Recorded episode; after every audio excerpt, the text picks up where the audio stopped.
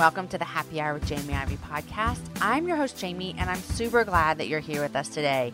Every week on the Happy Hour, I invite a girlfriend to join me on the show, and we chat about the big things in life, the little things in life, and everything in between. I want to say thank you to this week's sponsor, Jelly Telly. Guys, in a screen filled world that we all live in, Jelly Telly provides a place where God is real and His Word is true. This app is co developed with VeggieTales creator, and it's available right now on iOS, Android, and Kindle, with more coming soon. Jelly Telly provides great resources to help you and your family walk with God. Jelly Telly is more than just on screen entertainment, but it's a partner for you as you lead your family in faith.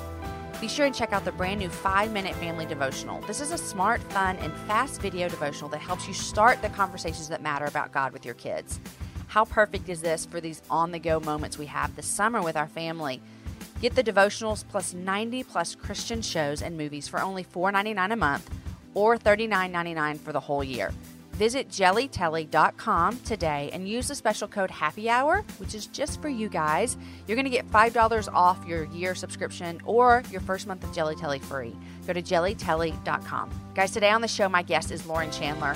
And Lauren, I told her on the show today that she's one of the most sweetest people I've ever met. She's a mom to three, wife to Matt who's the lead teaching pastor at the Village Church in Dallas, Texas. Lauren's book, Steadfast Love, released this past spring, and I highly recommend you get your hands on it. Today, we're going to chat about her journey through recovery at her church and what those moments were like in 2009 when her husband was diagnosed with a malignant brain tumor. You're going to love our conversation. Before we get to conversation with Lauren, I want to ask you guys to do me a favor. If you're a regular listener of the show and you like the show, I would love it if you would go over to iTunes and leave me a rating and a review even if you don't listen to the show through iTunes, it just really helps out the show. It's super easy. Go to jamieivey.com slash iTunes. If this is your first time, you don't need to leave a review because you don't know if you like it yet. I hope you come back and I hope you really like it. Reviews and ratings, they really do help others find the happy hour. And so we want as many people to know about the show. Here's some reviews I just read this morning that are super sweet. Um, this is from Allison, she said, I get encouragement and wisdom. I laugh and I cry. It leaves me thinking, pondering, and praying. I love Jesus more because of the stories I hear. Thanks, Jamie. Man, does that make me excited? I love that. Here's another review from Lisa from Dallas. She says, I've been binge listening for the past month and I can't get enough. I don't really want to catch up because I don't want to have to wait for the next one. Jamie and her guests and friends are inspiring with their journeys through life. I hope to attend a live show in the future. Lisa, I hope you get to attend a live show as well. So if you go to iTunes and leave me a review, I'd be greatly thankful for that. Okay, here's my conversation with Lauren. Um, Lauren, I have been wanting to have you on since I saw you at IF like three years ago. Oh, thank you. And we actually met a long time ago. Mm-hmm. A long time ago when we were both like mere babies. Yes. Um, and I remember meeting you guys, but it was just kind of like it was very short. Is that right? Yes. I mean, yeah. I think were Aaron and It- Matt doing something together Yes, it was. I think in Magnolia, and at a D now, probably. Yes, and I think Aaron was. I think Spur Fifty Eight was that the name That of was the band? And I think this was pre kids Oh, for yeah. us. You know, Uh-huh. Us Audrey, too, our yeah. oldest is thirteen, and it was before that. And so I think it was just like one. I don't know, one day event or something. But I remember loving uh, you guys, and Oh. especially just the conversation that we got to have. I think we were both newlyweds, so yeah. I mean, that's like probably Forever. I mean, I would have 15 Yeah, years? I would have been a newlywed if not engaged. Like we, Yeah. this summer will be our 15 year anniversary. so maybe so. Yeah. Maybe that was it. That's Which, crazy. Speaking of anniversary, you told me how long you and Matt had been married. hmm You were a baby when you got married. I was. I was so young. We will be married. Um, oh my gosh, seventeen years. Oh my gosh, seventeen years this summer. I was nineteen You were 19 when we got married. Yes. I cannot. How old was Matt? Oh, he's much older. Really?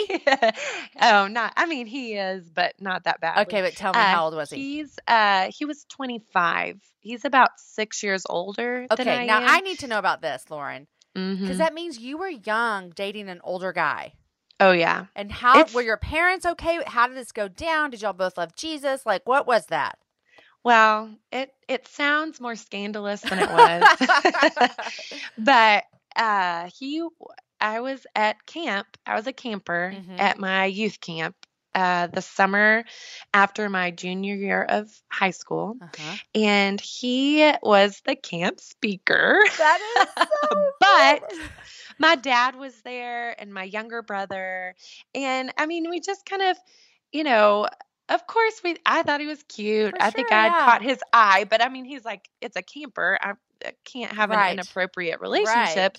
So he he like took a different angle and started hanging out with my dad. And of course my dad loved him. And my dad you know it was really weird for him in a good way uh, because he saw matt as someone that he respected Mhm. and and really the lord used matt that week in my dad's life. And it was huge. And so i mean if you look at it if there's anybody that as a father you would want your daughter to kind of to marry be someone that you respected and god used in your life. So anyway so matt kind of got to know my dad my brother and me of course um and my parents just like invited him kind of into our life. He was going to school in Abilene, but Mhm. he was still going back home to Houston and he was traveling and speaking. And so my parents were like, hey, why don't you just, you know, stay with us, break up your trip from, you know, Houston to, to Missouri or Mhm. whatever, because we were in East Texas.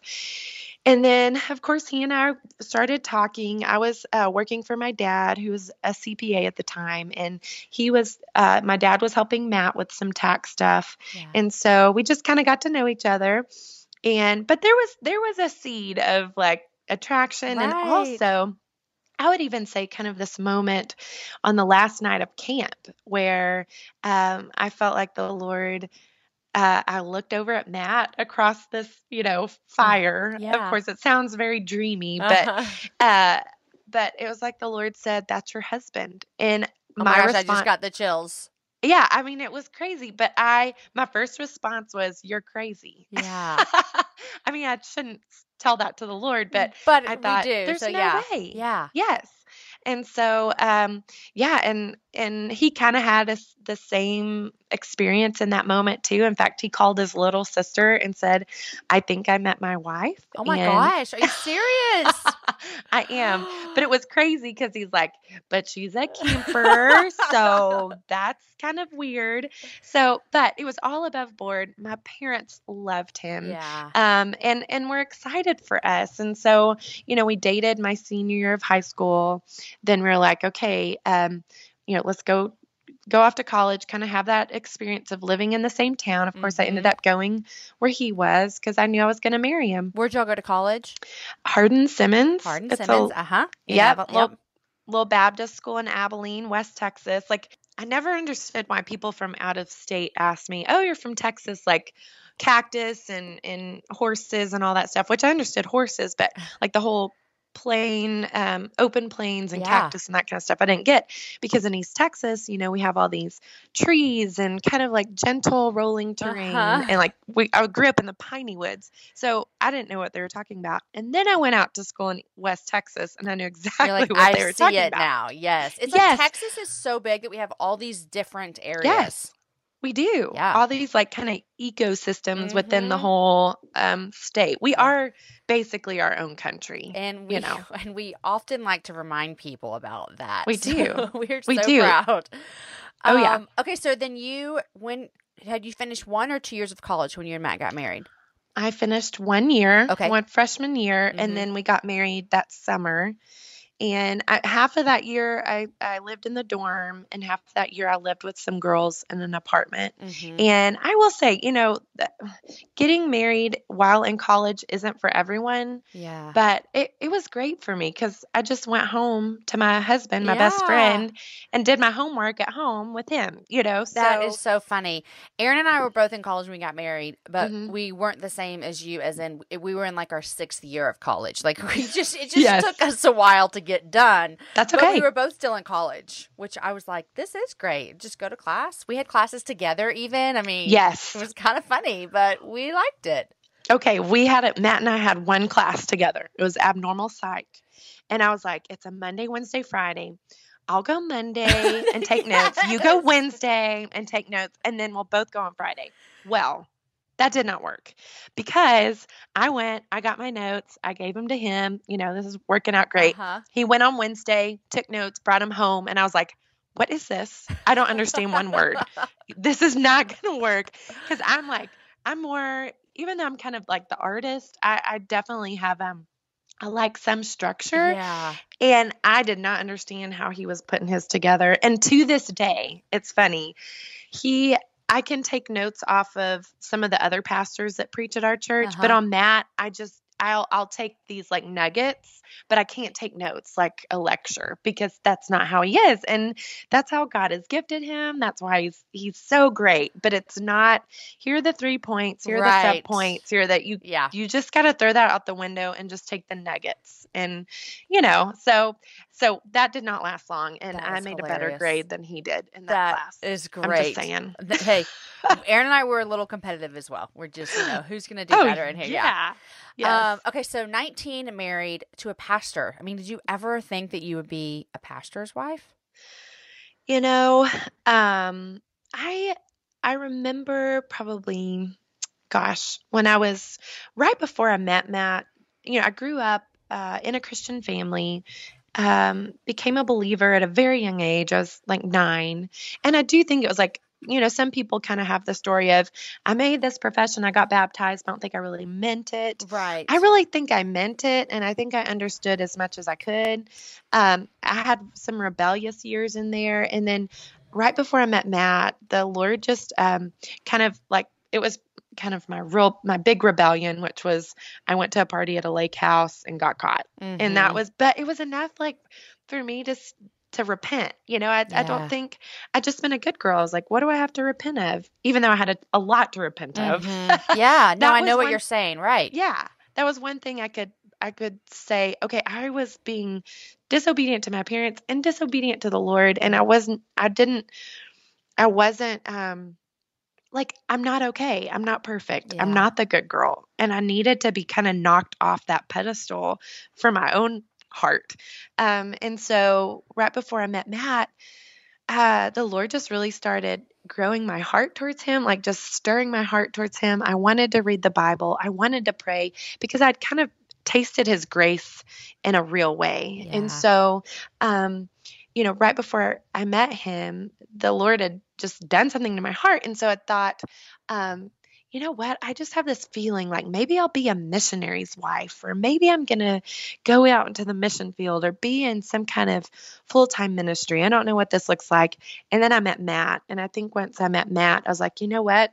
I think maybe this is it that I will partner in ministry Mhm. somehow with him. So, you know, I didn't always think I would. Yeah. Honestly, and my, when I look back at my little, like the handwriting I did in first grade, where you like set goals, maybe Yeah. it was like third grade, in five years this and 10 years this. And Uh-huh. I remember like when I'm 29, I will be, it said, I'll be a famous actress married to a producer with um two kids.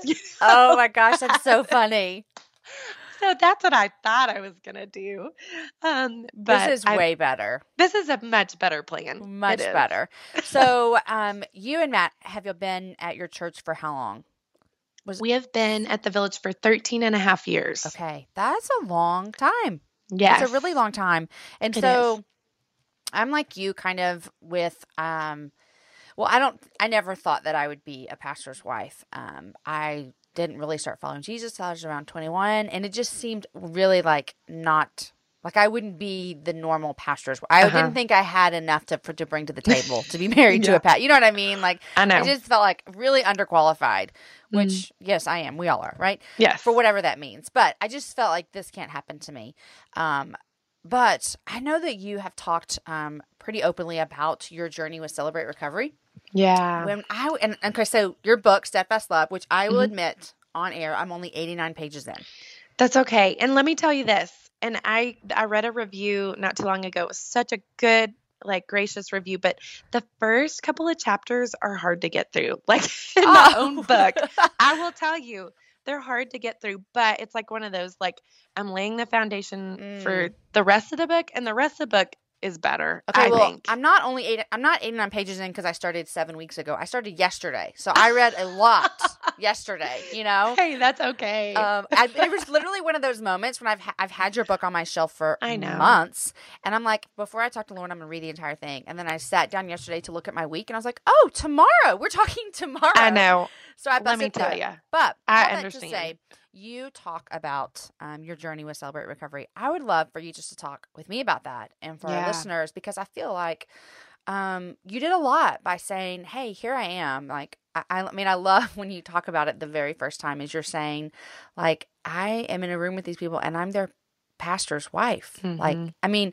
To me, I felt that because that's how I would feel too, as if I, if it were yeah. So walk through Yeah. that kind of season that you had. Yeah, I mean, it kind of goes back to when I, I was talking about, you know, as a kid, just I was a good girl, you know, and I, I was going to make the right grades. I was going to obey my parents. I was going to just kind of not have anybody on my back and be able to please everyone and just really have it all together. Um, but, you know, that wasn't true in my Mhm. life. So, you know, there was just this schism of of what I wanted to be true about me and then what was really true and and so finding a lot of my identity and being the good girl and um and so you know so I married a pastor and you know I, I felt like you know I could probably do the pastor's Mhm. wife thing you know I play the piano I sing and I'm I'm That's pretty the perfect pastor's wife, first of all. I'm pretty good with people yeah. um but you know I get into it and I realize oh crap like I've got I've got issues and and uh, a lot of it had to do with just uh, just people pleasing perfectionistic um, ideas Mhm. um, in my own heart and and I'll be honest what really got me there was um, you know I'd always had these I'll know I'm good enough if and so Mm. I love music's always been a part of my life. I can remember being a little girl and sitting in front of my grandparents' uh, piano and, and looking at the sheet music, not really knowing what they meant, but knowing they went up and down, and I could have someone play the piece for me, and then I I would play it, you know, because I'd Mm, remember this is what mhm. it sounded like, and and I was just I would just sit there and spend like an hour just unprompted uh, at the piano, and so music had always always been a big part of my life. I enjoyed singing. I enjoyed, um, you know, the idea of performing. it Yeah, was a little you wanted to be a- terrifying. and you also wanted to be a movie star. So Yeah, see, I did like the idea of performing. And so, um, you know, and then I started singing at church and leading worship for the little youth band and and then in college being a part of a, a Bible study uh, worship ministry and and then I had good friends around me that were leading worship and getting to write their own music and perform and and super talented people. Mhm. Um, and so I kind of was like, okay, God, I I want to do this. I would struggle with not feeling good enough. That the reason I wasn't able to do to re- make my own recording or um, travel or whatever, you know, be asked to lead worship somewhere. It's because I just wasn't good enough. And Mhm. so, uh, part of me would just kind of pick out different voices. I was like, you know what? I like her voice and I like her platform. Um, maybe if I just pattern myself after Mm. her, I'll get what she has. And man, we And do so- that all the time. we do. All the time. Yeah. And it's so unoriginal. The Lord's like, are you kidding me? I've She's like, I worked you really hard on you. That's right. I've already got her. I need Yeah. you. And so, um, and so I just always had these little ticks of like, I'll know I'm good enough if this, Mm. like tick marks, you know? Yeah. And one of them was if I could sing on a project with this person, I will know that I'm good enough. Mm. And so just the Lord orchestrated some opportunities where I got to record with like my hero and I couldn't believe it and I couldn't wait to hear, you know, the Mhm. song and um and then I would like my heart would be at peace. I know I was good enough. Mm. And I got the recording back and I listened to it and I hated it. I hated my voice on it. I hated how it sounded. I loved her. She sounded amazing Uh-huh. but I like I just I cried. I was so Mm. frustrated. And that's when I was like, something is wrong. Yeah. Something's really wrong with me. It's um, almost like I likened it to maybe someone with an eating disorder that um, maybe what they look in the mirror and everyone else sees like thin or, or their Mhm. body looks just great and healthy and perfect or whatever. And then that person looks and just sees like fat This or distortion that's not yes, right. Yeah. distortion. And that's what it, it felt like. And so I knew something was off. And and I was doing a Bible study, uh, believing God, with a group of women. I had a friend that was leading it, and Beth was. I mean, that's just that. That was a turning point Mm. in my life where I remember Beth saying on the video, um, "I normally don't do this." Uh, kind of thing like on on on a recording this is normally just a live thing I like to do but I kind of she kind of gave an altar call like a, a, a response time Mhm. for people even watching from home where you know maybe there's something in your life that the lord's saying um, you need to to move on and so she's talking about the israelites uh, led by joshua crossing um, over crossing the jordan over into the promised land taking their rock and like being stuck maybe in that dry riverbed and kind of looking back at the wilderness and what they know um, but also you know the slavery Mm. um, and then looking forward to the promised land the promise and and but it's also the unknown it's a little scary and she's saying some of you need to pick up that rock and you need to move on Mm. and i just my heart was just beating i was like you knew. that was me I was like, Yeah. I want to move on. I don't know how to move Mhm. on. And so the woman that was leading the group, she just led, she just prayed over me a real, a real prophetic prayer where she talked about kind of this plucking up this weed in my heart and um, the getting to the root of it. And so that week, Matt had kind of challenged everybody at the at the church. I think we we were probably um, four year, three or four years in. Um, no, just maybe two or 3 years Mhm. into the the village. He was like, um, "We've got this program called Celebrate Recovery, and it's not just for you know people with addiction, but it's for Mhm. anyone."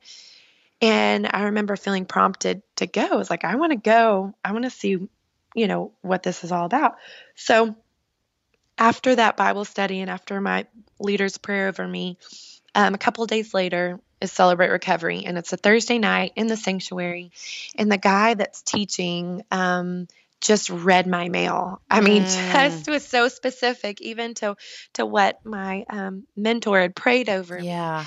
And so I remember at the very end, they offer like a response time where you can go up and you can receive like this poker chip. Mhm. And a blue poker chip is like the moment of surrender. It's like where there's something in your life that you want to bring to Him. And I remember I wanted to run up to the front, but I I couldn't. I was just paralyzed by fear. I was like, what are the people going to think? Mm. You know what? Mhm. This is I'm a pastor's wife. What are they going to think that the pastor's wife has to get up and Yeah. and take a chip. And then they they moved on to like these other chips like, you know, it's been a month, 2 months, 6 months, whatever. And they said, "We're going to offer the chip one more time." The blue chip, the blue surrender Mhm. chip one more time. And I remember just relief washing over me cuz I would just had regret. Every person that went up after that blue chip, I just regretted that I didn't That go. you didn't go. Yeah. Yeah. And so finally, I get up when they offer it. I mean, immediately I was like, okay, I'm not going to think. I'm just going to go. And I get up there, and they had a woman standing up there to, to receive any women that went up, and she hugged me. And I just remember I could have melted. I could have, I started to Mm. cry. I could have ugly cried the whole way back to my seat.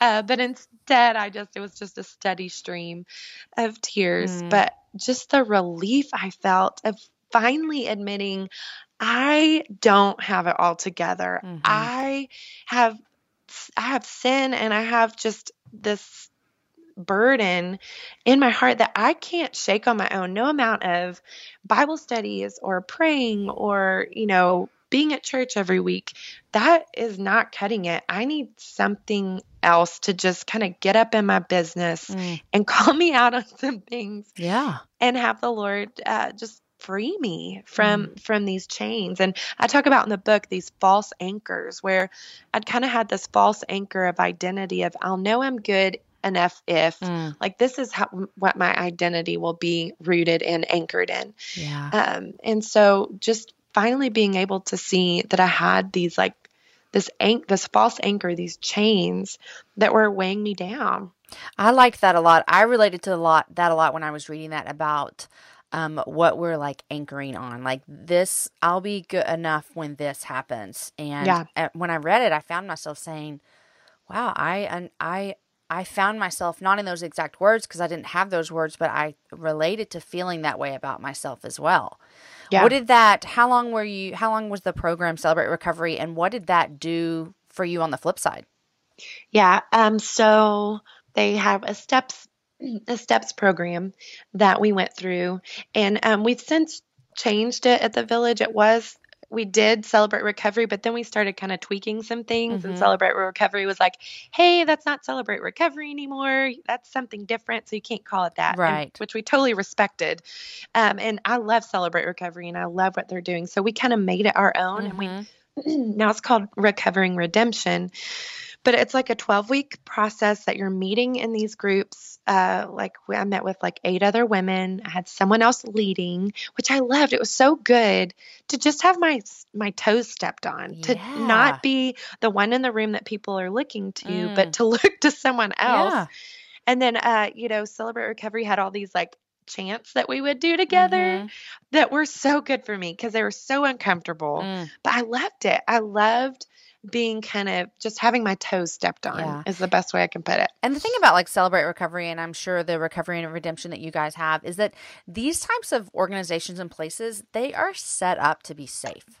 And so, Absolutely. And so it's you come in and you feel like it might be unsafe because they're asking you to be vulnerable, Mhm. but they're set up to be a safe place. And I think that probably I'm hearing that you experienced that that first night. And then once Oh. you experience that, you kind of like, it's like you let out this breath of fresh air, like, okay, I can just be like Lauren and I don't have to be Matt's wife and I don't have to be the pastor's wife and I don't have to have all my stuff together because this is a safe place. yeah, and I mean, I there's some things that I admitted in that little group of women that I was like, I mean, they're gonna look at me like I grew a second head when I say this out loud. And you know what? I I I like confessed it in front of them, Mm, and they moved on to the next person. yeah. No one gasped. No one like fell over backwards in their Yeah. chair. Mm, So it was. I think that is. Um, it it is a safe place where you Mm. can just be honest, and that's what I think. You know, the enemy wants to do is he wants to isolate us and make us feel like if you admit that, like you're Mm. people are going to look at you like you're crazy. Yep. When in reality, people are going to be like, I totally I understand. get it. I know. I always call it like sin shock. Like I, I want to be a woman that does not have sin shock when someone Yes. tells me something. Like I don't want to be shocked by your sin. right. um, because I want to know that that we all sin, and that I don't want to be shocked by it because God's grace is bigger than what you're telling me. Like That's there's right. nothing that's too big for His grace, and so that's right. um, I Mhm. love that safe place that you got uh, went through that. Hey guys, real quick before we get back to the my talk with Lauren, I wanna I wanna tell you about a great way to get all the stuff you need from Amazon. If you're like me, if I need something, I just go to Amazon. Got Prime shipping. It's the easiest thing to get something to me. I'm constantly talking about books on the show that we love, and you, I'm sure you have a long list. Next time you're looking for something on Amazon, go to Amazon this way. Go to jamieivey.com slash Amazon. It takes you directly to Amazon, but with every purchase, you actually help out the happy hour. So jamieivey.com slash Amazon. You should go get Lauren's book, Steadfast Love. Okay, here's the rest of my conversation with Lauren. Okay, so um, a lot of people may know this, but I'm guessing that a lot of people don't know what you and Matt went through in 2009.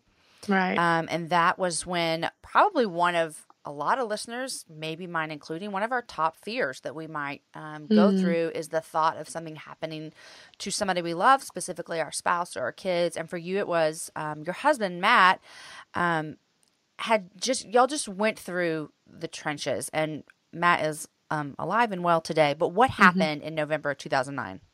Yeah, Thanksgiving Day, you know, it was just kind of like any other Thanksgiving Day. I was getting ready um, to just take dishes over to my mom's house to have lunch that day. And um, I hear just this commotion in the living room where Matt and our three kids, who were six, um, four, and six months at the time, and I, I'm like waiting to hear Matt say, It's okay, I got it, I'm Mhm. cleaning it up, you know, Audrey, whatever. And I didn't hear anything. And so I was like, that's weird. So I walk into the room and I I I can hear like the fireplace tools kind of um hitting against each other. I'm like, Mhm. what is going on? And Matt is on the ground having a grand mal seizure. Mm. And um, grand mal, M A L, because Yeah. someone I was saying something, and they said, a, "What is a grand mal a grandma seizure?" seizure. I was like, "No, no, grand mal." Um, and your So- kids are right. I did not. I've never actually heard Yes. this story. I mean, I know exact. I know what happened, Yeah. but I've never heard you share it. So your kids were right there with him. They were right there. They were watching like the Macy's Day Parade Mhm. on TV. Mm-hmm. Uh, our six month old Matt had just put our six month old daughter in the Mm. little Johnny jump up before, and he was walking back to his like a chair to drink his coffee, and he he just passed out. Like he doesn't remember anything after that. And so Audrey was the only one that I think understood that something was wrong. Mm-hmm. Reed was like, "Oh, Dad's That's like weird. snoring weird." Yeah, Yeah. yes, it really was. Yeah. And so, um, so I go in there, you know, I, I recognize he's having a seizure. I get Audrey to go get my phone. I mean, were you calm like you're talking to me? I probably was on the outside, but on the inside, I was, I was like freaking out. But okay. I, it's so interesting. I think, I think the Lord will just give you this peace in the Mhm. moment it, because, um, probably about two to three years before that, Reed had had a seizure, and I was home with him. Mm. And Matt just happened to be home, and I was freaking out when Reed had it. But Matt was the calm one in Okay. charge. And so I think when you know you're the one in You're charge, one. Like you can't. Audrey can't do anything. She's She six. can't. Yeah. so it just something happens. I don't know if it's like in your nervous system that God just created Or it to just go into work Grace mode. of God. Yes. Yeah. yeah. And so I just was in work mode, and I had like my lifeguard training from Mm. college just kicked in. I was like, turn him on his side, Yeah. you know, move things around him, don't put anything in his mouth, you know, all that stuff. And so, um, So you called nine one one. huh? You called nine one one. I called 911 and um, they were there immediately because we were basically right next door to the fire station. and he's finally stopped seizing when they get there and he's just like snoring, like just really breathing loudly. And they say that when you have a grand mal seizure, it's almost if your body has run a marathon. And so your Mm. your body has gone through a lot. And they, he kind of he starts opening his eyes, but you can tell there's like no recognition, almost uh, not even like a newborn baby because he was like looking through you. Mm. He wasn't looking at me. Mhm. And um, so they load him up on the gurney. My parents, my, um, I'd called my parents. They got there around the same time. They live really close, and they took the kids. And I got in the ambulance with Matt, and um, they took him to just the local hospital. And when they're unloading him uh, in the like emergency bay, uh, he finally looks at me and is like, "Hey, babe, what what happened?" You know. Oh. And so, which I'm so grateful because I thought when I was sitting in the front seat of that ambulance and they were Mhm. trying to get him strapped down at our house, I remember thinking, oh my gosh, is this the rest of my life? Will I have a husband who's brain dead, Yeah. you know, who is Yeah. really just a shadow of who he was Mhm. that I'll take care of like a, a child for the rest of his life, my life, you know? Mhm. because that's a that's a very real reality for a lot of people Mhm. and so um you know i just remember praying god i know that you you'll you'll sustain me no matter what you bring i Mhm. mean you will sustain me and so you know so the relief that just washed Yeah. over me when he recognized me was indescribable Huge. and so uh, they run some tests and they discover that he has a mass in his right frontal lobe and that he needs to see a neurosurgeon immediately. Is this and the so same Thanksgiving Day? These tests is and discovered Thursday. all of. But they they tell you this within the same day of the seizure. yes. Okay. So seizure happened at like nine o'clock in the morning. This is probably 11 o'clock. And, um, you know, we were at the hospital f- probably from 11 to maybe 3. Yeah. or four. And then um, they discharged him home. And bless his heart, he had bitten, almost bitten through his tongue. So, I mean, Oh, it was swollen. I mean, his, he had a big, like, uh, knot on the side of his head where, Where he'd he fallen fell, and yeah. hitting the fireplace. And oh, um, so he felt terrible. And Mhm. so my sweet mom, you know, they, she cooked and prepared everything. So y'all were having she saved yeah she saved us a couple of of plates and we ate it and but you know just it wasn't the same and So you go, you Yeah. leave the hospital though with that news. Yeah, there's with there's a mass. mass, and you know nothing else. That's it. I Okay. mean, I think for Matt, he was like, you know, this could just be a tumor that they just I've always had for the rest of my life and Mhm. you know, that I've always had and I'll have and they'll just watch it, you know, that happens. And I just had this feeling of it needs to come out. Whatever it is, it needs to come out. Mhm. And I can't tell you why I felt that. I just that it was just I felt that. Mhm. So we wait the whole weekend because the neurosurgeon we call that we were that was recommended that I love. He's a godly man. Mm. He's very talented, well respected in his field. Um, he was on vacation with his family wasn't Mhm. going to get back in the office till Tuesday, and so um, we waited from Thursday to Tuesday Mm. to um to see the doctor and we saw him Tuesday. I don't remember what time of the day it was. And he pulls up the film from the emergency room and he said, This looks serious. And I have gone ahead and made room in my schedule on Friday to operate. So, you know, Matt's going in thinking, This, This is something we're probably just going to watch. right. And so he's just like shocked. He just doesn't So he was completely unprepared for the Yeah. possibility of surgery. Totally. I mean, he thought, okay, this will be just something that we watch and um and so, you know, so he just kind of that's when I think that hit him the hardest Mm. was oh my gosh, I'm going to have to go under the knife. I don't on know what brain.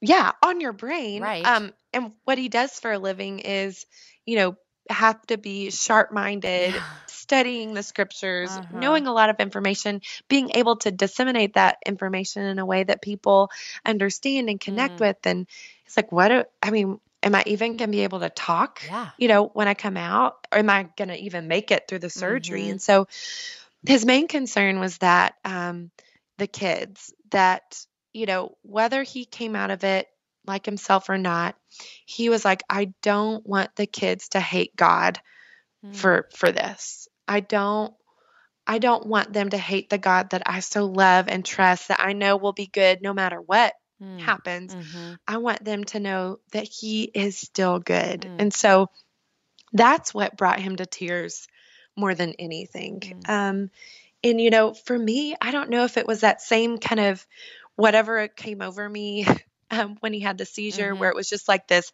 we're getting it done. We're Mhm. just we're we're just going to cross that bridge when we come to it.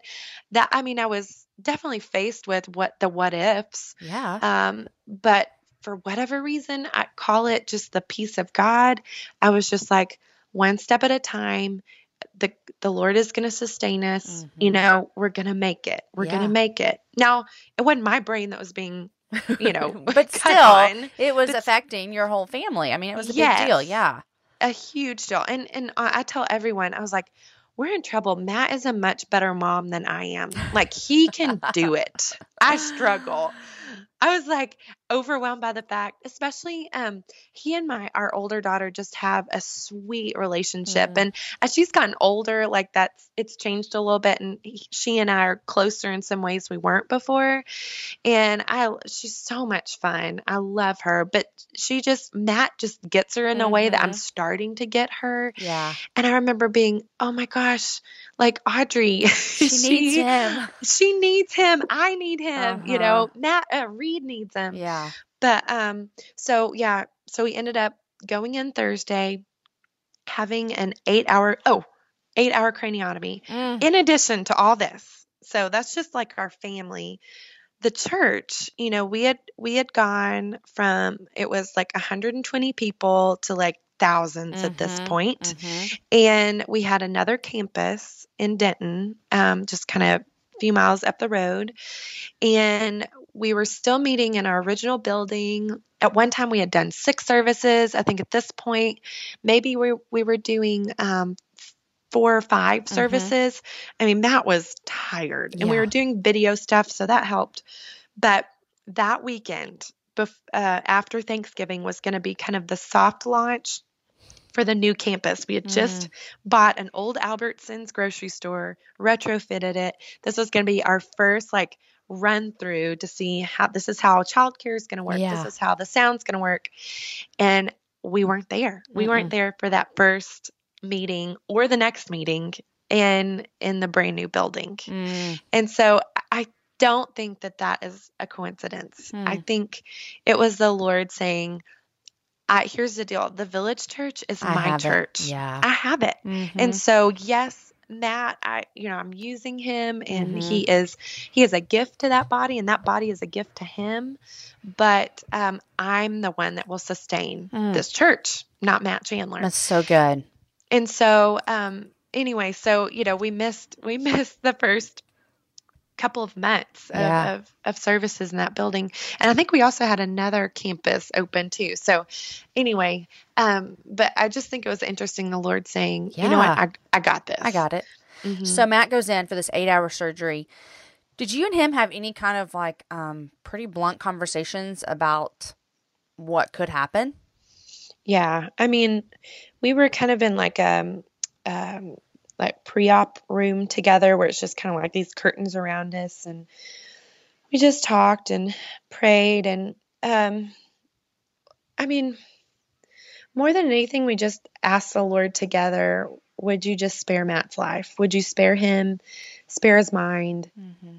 spare his like faculties and um preserve his life Yeah. and and so you know we we had a girl living with us providentially um who was helping with the kids and um i don't i mean we we prayed about it and we asked the lord to to preserve his life but um we didn't have any like plan Mhm. now the church had a plan because they kind of had to Yeah. and and we knew we're just going to take it one day at a time and and i don't know i just i, I knew like it was just this peace of Mm. Lord you're going to take care of us somehow some Mhm. way and that's also just having the body of believers yeah. just having the church to know that i wasn't alone that i Mhm. had the elders of our church these lead pa- other lead pastors these families these friends Mhm. that I wasn't, and my biological family and Matt's Mhm. family, that didn't feel so alone if something were to happen Yeah. to Mhm. Matt. Yeah. So I think that helped kind of spread the burden um, to where I didn't feel so alone That's in great. it. So Yeah. Matt Matt goes through the surgery and just tell us like what was the diagnosis after that? Yeah. He was diagnosed. So what's interesting is they gave me the diagnosis before they gave it to him. Oh, did and you so write this or did I hear you say this? I did. I did. I think I did write about this. Okay. Where I knew for about a week on my. is crazy. it is crazy. I do not understand. Like you he was in your house sleeping in your bed like and you well, didn't tell him? no, he was still. He was like in rehab. So Okay. But I mean, I was facing him, and there was like one time. Lauren, I don't understand. I'm just like I don't it would that would have been so hard. It was a spe- and I'll tell you where it was hard and where it really stretched me was that people pleaser in me. Like Mm. I, I, you know, I wanted to tell his parents, but I didn't want to tell his parents. You know, like I just felt like one the the the doctor was like, "This is something you know we I want to tell you so we can start making decisions on like neuro oncologists and all that." But um, Matt needs to focus on getting better. Well, I didn't want to put that on his family and have his Mhm. family have to act okay around him. Mhm. And just out of respect for him, I didn't want everybody to know but him. Yeah. You know, So who I was- knew? I knew, and then one other lead pastor knew, and that was it. And he knew just so he could make arrangements at the church. For sure. But that was it, just the two of us. And we didn't tell anyone else. And so when Matt wakes up, I mean, hmm did he ever ask? That's what's weird is he didn't really ask. Is it He because really he ask. was like like Well- incoherent or it just he never asked? No, you know, we kept telling the doctor kept telling him, you know, well, we don't have the because we didn't have the pathology for for mm, four or five days after. Okay, but they just Yeah. knew that it wasn't good. Yes. Okay. So they knew, and so um, but it was a grade three anaplastic oligodendroglioma, That's a lot. and yep, it's a mouthful, and and it is it, it was cancerous. I mean, it was Mhm. malign, a mal- uh, malign. And Malig- so yeah, malignant. Malignant, Thank you. yeah. I'm just you'd think I'd know. it's all right. Uh, it was malignant. And so, um, yeah, so I asked the doctor, I said, what what's like the prognosis? What's the life expectancy for someone with this? And he said two to three years. Mm. And so, you know, that that was the time when I felt all alone. yeah. You know, that was when I walk out of that meeting knowing I wasn't going to tell anybody Mhm. and seeing like my parents, Matt's parents, our friends, couples Mm. together and being jealous Mm. like of you know, we don't know when the Lord might take one of our spouses or, or what might Mhm. happen, but I felt like I kind of got like um a timer yeah. no, for real. Yeah. on our relationship and so getting Mhm. to see these couples and being jealous and being angry like well why do i have like yeah.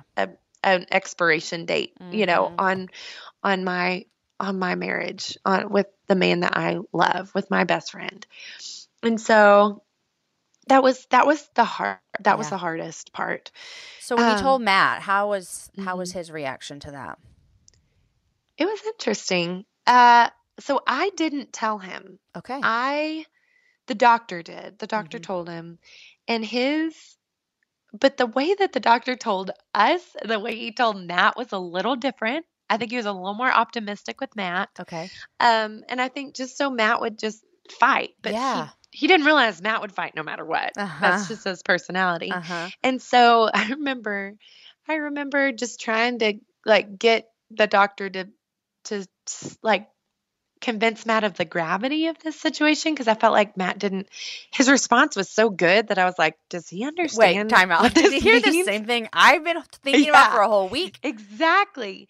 And so, and so the doctor kind of did. He was kind of like, "Look, you know, you could, you could, you could go on, and this, this doesn't come back, or you know, you know, the Lord could." smile on us and and you're healed or you could drive home to you know tomorrow from work and get hit by a car and Yeah. you know so i'm like okay that's not that's not what i wanted him to hear but but it didn't matter because honestly here we are um, almost seven years Mm. and he he's gone back for scans it was like every three months then every four months now it's every six months and he has been cancer free ever since the first scan i mean Crazy. after that post operative scan Mhm. he's had no evidence of a tumor That is which unbelievable. it's it's miraculous and Yeah. it's you know he has friends that were diagnosed with a brain tumor around the same time guys that he kind of met through, Through the whole process uh-huh. um, and there are only like a couple left and and Mm. so we realize that the lord has been gracious to us and we are grateful for every you know six months that we get the good news Yeah. you know So, so, how is this? Um, how has this changed your view on God? you know um i don't know if it really changed my view on god Mhm. more than it just showed me that I really do believe that he's good no matter what. Mm. And so I think what it did is it it brought um, weight to my faith Mm. where you know you can always hope. You can always hope that when it's your day Mhm. and you get the news that you will yeah, oh, here's the deal. Did I have hard times? Did I get angry at Mhm. God? You know, yes. Sure. I had those moments. Yeah. But for the most part, I found him to be faithful. I Mm. found his word to be true. And I found, I will say that I feel like it deepened my understanding of scripture, Mm. where all these places that I felt like were contradictions in his word, I saw where they started to come together. Yeah.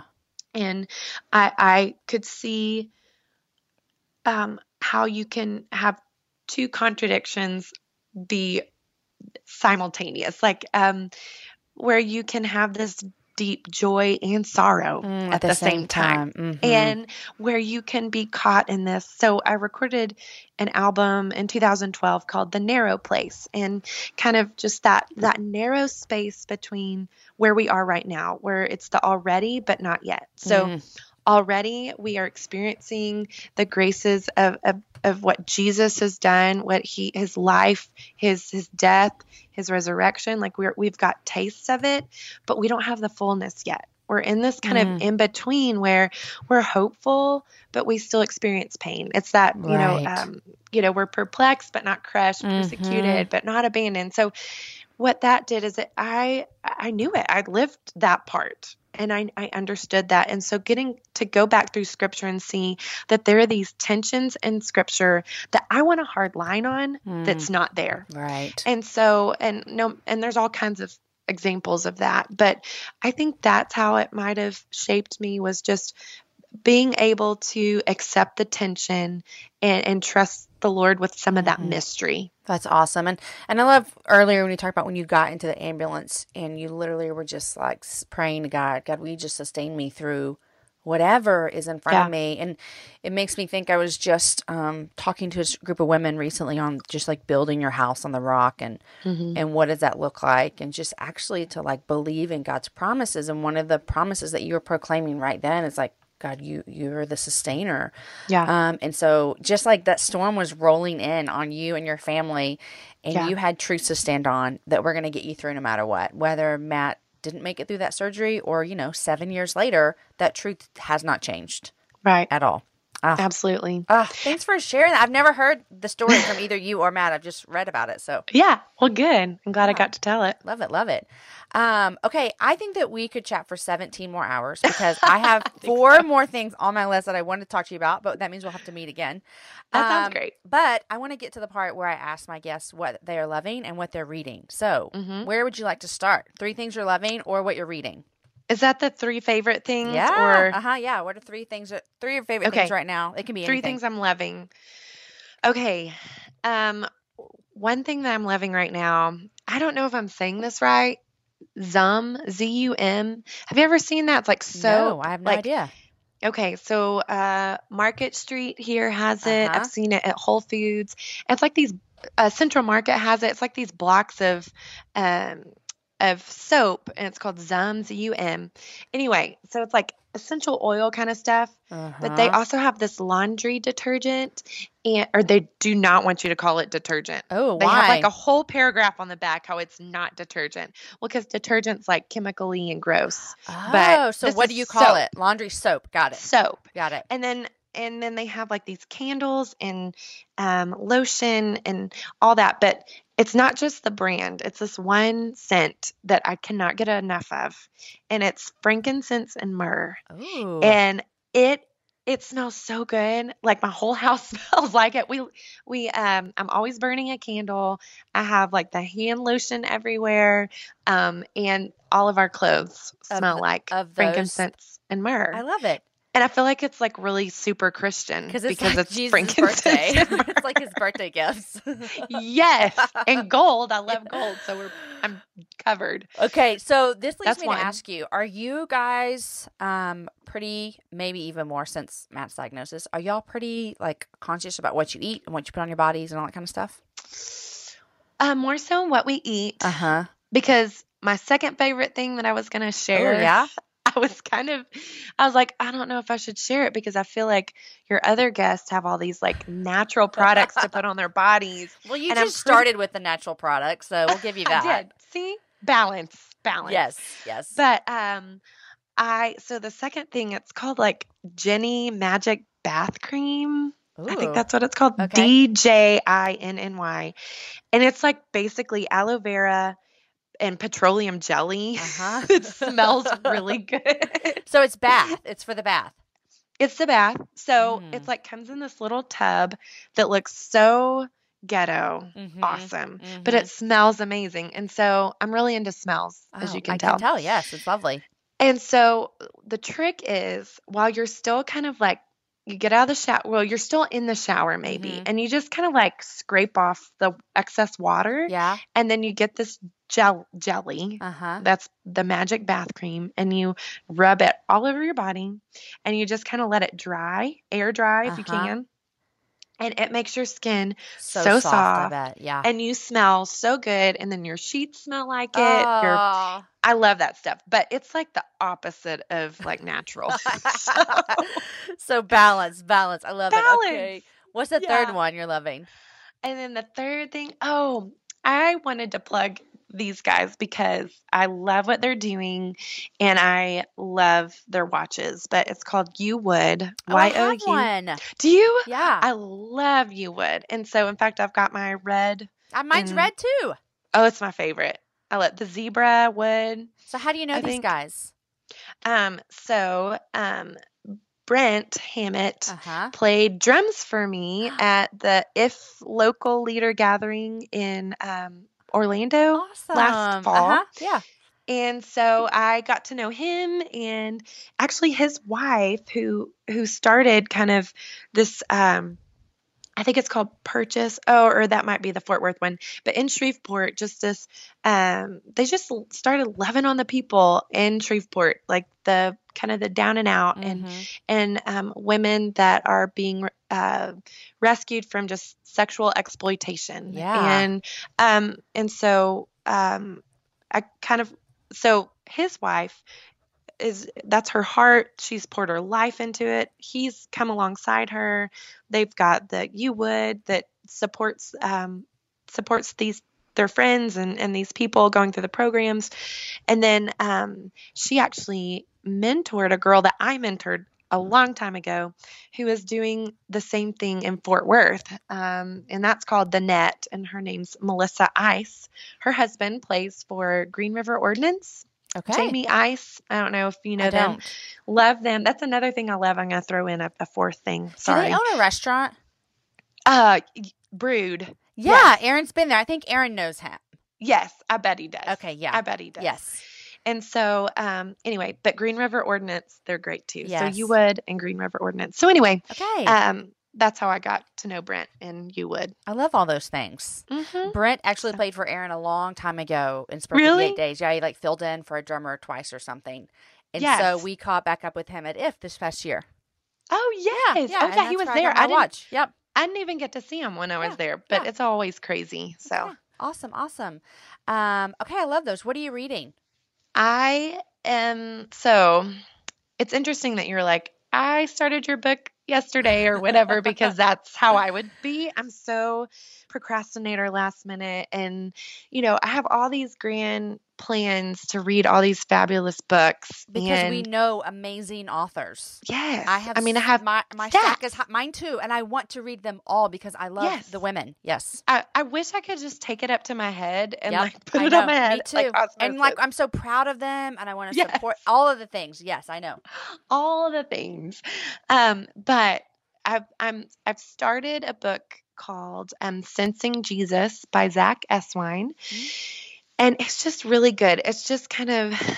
eh, Especially for those who are in ministry, doing ministry, just to breathe out and say, guess what? You're not Jesus. Mm. And you're not called to be him. Yes, are we being made into his image? Yes Mhm. but um, we're also human. And so he tells this story in the book where he opens up this lecture that he's giving to these like hope young you know seminary students where he says Jonathan Edwards the great theologian farted. and I thought that was so great. It's like Jonathan Edwards who did these amazing things who God used was also human. And so that's what's so uh, comforting just to to remember that there are going to be some spaces as ministers of the gospel that we that God has got to just step in and do and Yeah. and we can pray and we can ask him to move and we can be obedient and be his hands and feet but at some point we're not the hero we're not the point Jesus is Mm. and so that's good for us especially Matt and me because we are fixers we want to be able to rescue Mhm. and fix everybody and we just can't so take care of it all. Yeah. we do. And then the second one I just started like this morning is um You Are What You Love by James K. A. Smith. And he's um, apparently a very brilliant man um, that wrote another book that's more like the theologian's version of this Uh-huh, book. But uh-huh. um, this is kind of more of a, a layperson's uh, copy. And okay. uh, it's really interesting. He's, you know, he's saying kind of in our in our world we talk about uh, just that Descartes. Um, you are, uh, I think, therefore I am, and he's Mhm. saying actually that's not how God made us. We are Mm. what we love. Like it's our it's our wants and our loves that that move and move us and Mm. and motivate us where you know and that's true like how many times have you like memorized scripture or you know been reading these books and wanting to implement it as a parent and you're like i have all this knowledge but like i fail like the first time i try to implement it Yes. you know Yes. so um so that those that's what i'm reading right now Those sound like two very interesting books. And Mhm. do you read any fiction? i do i Because actually I always love like to hear people if they read more fiction or nonfiction. you know what i can read fiction a, whole lot faster than Yeah, i can use I'm the same read way. nonfiction Me too. And um, I one of my favorites was um, is the Glass Castle, Mm, love it. and then uh, what's the one that's like it's she wrote it after it, but it's it precedes it, like timeline wise. I, I can't know. think of it. I think I don't know. But there's I love her writing. something like the uh, oh half broke horses or half bro. oh yeah, I haven't read it, but you're right. You're on the right Oh, track. Yeah. it's so good. I love that one too. okay. So, um, anyway, I do. I just tend to read those um, on vacation because I will way, complete. Yeah. I'll completely neglect my family and my house exactly. if I don't. Exactly. I say I read the most on vacation because, like, in a car or on an airplane or by the pool. That's my favorite. Um. So yeah. Yeah. Well, just- awesome. I love everything that you're doing and reading. And Lauren, it was such a joy to chat with you today. I love your Thank you. heart um, about just like surrendering things, walking through that struggle that you and Matt went through. Um, I loved hearing that you and Matt met at a camp. That's like my favorite. Um, Yay. But I know. So I just, I'm a big fan of you, Chandlers, and what you guys are doing. So thanks for coming on the happy hour. Well, thank you. The Chandlers love the Iveys too. Aw. okay. Thanks, Lauren. Thanks, Jamie. Friends, wasn't that a fabulous conversation with Lauren? I just love her so much. I love her story about her and Matt meeting at camp. I cracked up. How she took a chance with Celebrate Recovery and how God used it to shape her into the woman that she is today. Plus, all the ways that God worked through Matt's seizure and cancer diagnosis. She has such great wisdom within every conversation that we had. I want you to know anything we chatted about that you'd like to look up or know more information about is going to be on my website, jamieivey.com. I'd love to hear from you. Find me on Twitter, Facebook, Instagram. Share with me something you love from this episode. Today's show is edited by Knox McCoy, and the music is from Jason Poe. Next week on the Happy Hour, my guest is Meg Dirksen, and this Friday on the Happy Half Hour, Gloria Furman joins me again. Guys, I'll see you next week. Have a great week. Find some time to hang out with your girlfriends and have a happy hour. See you guys.